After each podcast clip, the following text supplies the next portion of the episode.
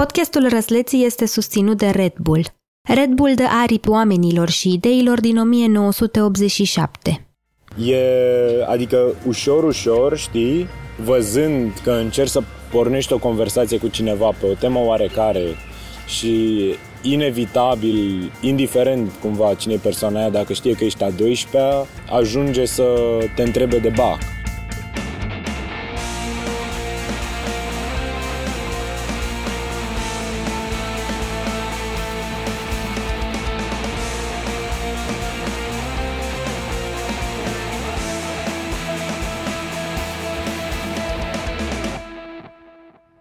Salut! Sunt Eli, iar tu asculți Răzleții, un podcast despre momentul ăla în viață când trebuie să decidem ce vom face când vom fi mari. Episodul trecut l-am cunoscut pe Mihnea, răzlețul cu mai puține întrebări care a venit să ne vorbească pe skate. Mihnea spune că nu ajunge doar să te plimbi pe placă prin parc. Trebuie să ai curajul să sar de pe ea, curajul să vrei să înveți noi trucuri și curajul să râzi chiar dacă de foarte multe ori poți cădea de pe ea. Da, se întâmplă. Iar uneori te poți alege cu ceva mai mult decât cu o gleznă umflată. Cu toate acestea, Mihnea spune că skateboardingul l-a schimbat. Cum aș fi trăit sau ce aș fi făcut eu în fiecare zi, chiar nu pot să-mi explic ce. Mâncam semințe cu tovară și în spatele blocului, ce naiba aș fi făcut eu fără skate.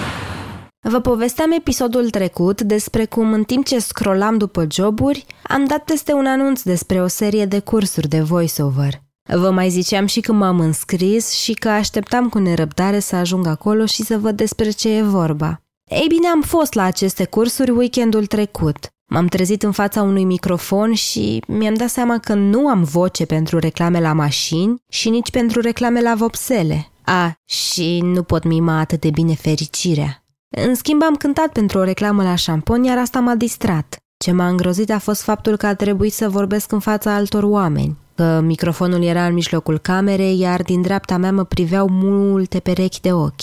În prima zi m-am întors dezamăgită acasă. Și nu pentru că ce făceam nu ar fi fost suficient de interesant, ci pentru că nu puteam crede că, indiferent de cât de mult mă expuneam în situații nu tocmai confortabile, nu puteam trece peste frica asta de a vorbi în public. A doua zi a fost mai bine. Am prins puțină încredere în oamenii din jurul meu. I-am cunoscut un pic mai bine și am înțeles în final că nu sunt monștri, că nu mă privesc pregătiți oricând să-mi semnalizeze greșelile. Tot nu am avut voce de reclamă de mașini, dar a fost mai ok. Ziua următoare m-am întâlnit cu o persoană pe care o admir foarte mult, care mi-a zis ceva ce îmi stă în minte și acum în timp ce înregistrez. În agenda mea portocalie stă scrisă o sintagmă la care mă tot gândesc. Și nu e doar în agenda portocalie. E și într-un caiet de la facultate, dar și în amintirile din liceu. Get wild. În timp ce discutam cu această persoană despre karate, i-am spus că mereu am vrut să fiu genul de om care să știe să se apere pe stradă. Omul ăla puternic, fără teamă. Persoana aia căreia să nu-i mai pese atât de mult de reguli, care să nu se mai ascundă atât de mult de toți și de toate.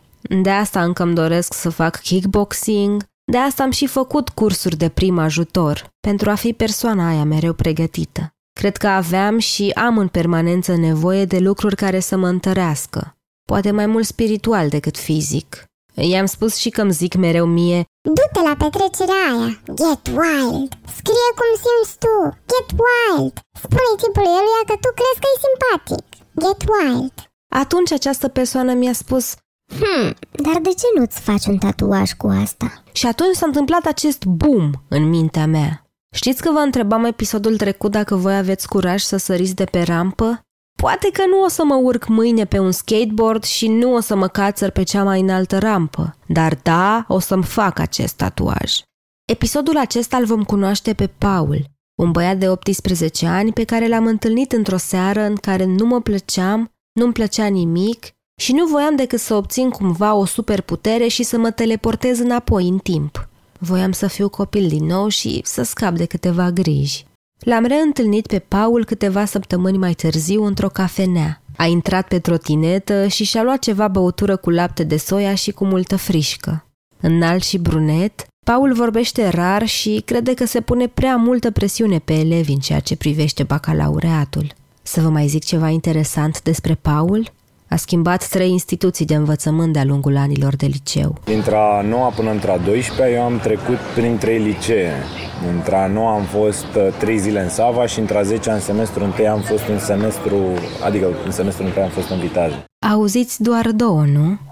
Ei bine, adevărul este că Paul intrase inițial la Colegiul Național de Informatică Tudor Vianu, dar lucrurile nu au stat tocmai roz la început. Era chestia că abia intrasem în Vianu și mă speriasem de proful de mate care ne dădea atunci teme foarte mari. Ne dădea ceva de ordinul 150 de exerciții pe săptămână la la algebră și încă 100 la geometrie sau o chestie de asta, știi? A plecat de aici la Sfântul Sava, unde nu îi plăcea că profesorii încercau să impună respect prin umilire, așa că s-a întors în Vianu, de unde a plecat iar în clasa a 10 la Colegiul Național Mihai Viteazul. Pentru că nici aici nu a simțit că își găsește locul, Paul s-a întors pentru a treia oară în Vianu. Și mi se pare că despre asta e cumva toată experiența de liceu, despre care e cel mai, cea mai aproape de tine versiune a chestia astea. Cred că pentru mine a ajuns să fie Vianu. Paul a intrat în sistemul olimpiadelor, așa cum spune el, începând cu clasa a cincea. Am mers la olimpiade de fizică, de matematică și de chimie. Ar fi mers și la română, dar profesoarei nu-i plăcea cum își făcea el compunerile. A ieșit din sistem în clasa a 10 Cred că dintre a 11 mi-am pierdut un pic interesul dintre a 10 chiar și na, cred că am ușor, ușor am renunțat la treaba asta de olimpiade pentru că mi se pare o chestie care antrenează, nu știu, niște lucruri foarte dăunătoare așa și pentru tine ca persoană, dar și pentru ceilalți care sunt acolo, știi? Adică antrenează un soi de competitivitate care e, e foarte capra vecinului, știi? E mai important parcă să, să nu se descurce celălalt bine, știi? Pentru că perioada olimpiadelor s-a stins, Paul a ajuns să-și descopere o nouă pasiune. Da, da, dintre a 10 de când mi-am pierdut interesul pentru Olimpiade, am fost la un workshop de film documentar, Vira, organizat de Vira, de fapt. Primul meu film documentar se cheamă.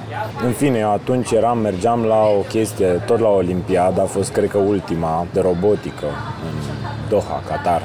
Singura mea chestie internațională la care am ajuns vreodată, o mare nebunie, eram super excited, Bineînțeles, n-am făcut nimic, dar a fost foarte, foarte tare experiența. Și în timpul ăsta era workshop-ul de, de film documentar și uh, mi-au dat o cameră să filmez acolo. Nici și de chestia asta s-a ales praful pentru că eram așa cumva între Ciocan și Nicovală, nu știam ce să fac mai întâi, nu îmi dozasem prea bine nimic, nici energia, nici timpul, nici... Pentru că nu a vrut să renunțe, anul următor a ajuns la același atelier și atunci chiar a reușit să facă primul lui film documentar.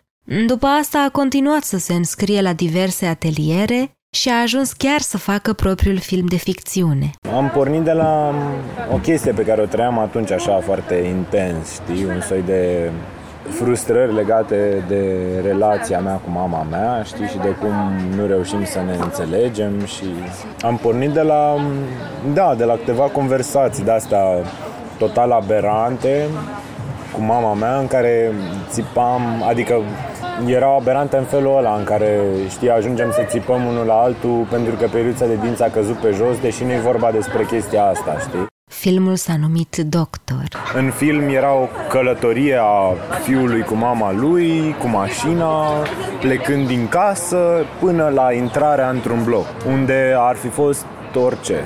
Și uh, practic era despre dialogurile pe care le au de-a lungul călătoriei astea prin București. Plimbarea aceasta cu mașina nu era una obișnuită. Era discuția pe care voia să o poarte chiar el cu mama lui, care își dorise tot timpul ca Paul să devină doctor. Era o altă, cealaltă temă pentru care cred că m-am dus la psiholog, știi? Cumva încercarea mea de a găsi ceva al meu care era dublată de presiunea asta pe care o simțeam din partea lor mei care vreau să mă să, să fiu doctor, știi, vreau să, adică vreau să dau la medicină, știi, și vreau destul de clar o chestie pentru mine. Paul s-a născut și a crescut într-o familie de doctori. Își amintește de un episod din copilărie care i-a rămas gravat ca o dovadă a familiei din care venea. Când eram mic și uh, îmi cădeau jucărele de-astea mici printre găurile de la calorifer, mă duceam și luam, luam, luam crocodilul, chestia asta care era așa o combinație între pensă și foarfecă, și scoteam cu crocodilul din calorifer. În ciuda faptului că toți din familie se așteptau ca Paul să urmeze aceiași pași și să devină medic, lucrurile au început să se complice. Tot pentru Paul. Voia să aibă ceva al lui. Voia să-și separe propria identitate de identitatea pe care o doreau ai lui pentru el părinții tăi având o putere așa de mare asupra ta și tu permițându-le să aibă o putere atât de mare asupra ta, cumva încerci să te întrebi care mai identitatea ta, știi? Și în ce măsură mai faci tu lucrurile pentru că vrei să le faci tu și nu le faci pentru că ori îți interzic, ori îți propun ei. Paul nu a mai vrut să urmeze propunerile părinților. Așa că a trecut printr-un carusel de emoții până a ajuns să îmbunătățească relația pe care o avea cu mama și până a înțeles cum ar trebui să reacționeze el în anumite situații. Păi după filmul ăsta am plecat, am, am fost acceptat la uh, Let's Go Digital, la TIF, și am plecat acolo la atelier 10 zile și a fost o experiență foarte, foarte mișto. Deci aveam 17 ani, vara trecută. După ce a dat bacalaureatul, un examen la care Paul recunoaște că s-a dus liniștit, în ciuda tuturor presiunilor venite de la cei din jur, și-a ales și facultatea. Și nu, nu e medicina la antropologie și visual practice, adică um, antropologie raportată la produse vizuale, la Goldsmiths în Londra. Inițial voiam să fac antropologie vizuală, doar că chestia asta nu există ca facultate, e numai la master, cred că e și o chestie de specializată, cei drept. Nu știe dacă o să-i placă facultatea cu adevărat. A ales-o sperând că va primi acolo o educație mai puțin standardizată, nu știe nici dacă o să revină în țară după terminarea ei. Încă simte că e în căutarea propriei identități, că mai trebuie să contureze aici-colo. Îi place să-și ia timp și să stea doar el cu gândurile lui, iar atunci când nu face asta, iese cu prietenii sau face fotografii. Puteți găsi câteva dintre fotografiile făcute de Paul pe Școala Nouă, o publicație jurnalistică dedicată educației preuniversitare. Nu știu de voi, dar pe mine curajul lui Paul de a schimba direcția m-a mișcat și m-a pus pe gânduri. El a sărit deja de pe rampă atunci când a ales să-și înfrunte părinții și să le spună că nu vrea să devină doctor. Nu cred că e chiar atât de înspăimântătoare săritura asta până la urmă. Răsleții este un podcast produs de Dor. Oana Barbonia a creat identitatea vizuală, Nicu Mihai a compus cele două teme muzicale, iar Horia Baldea se ocupă de editarea sunetului. Povestea răsleților este susținută de Red Bull, care dă aripi oamenilor și ideilor din 1987. Eu sunt Eli, iar povestea răsleților va continua lunea viitoare.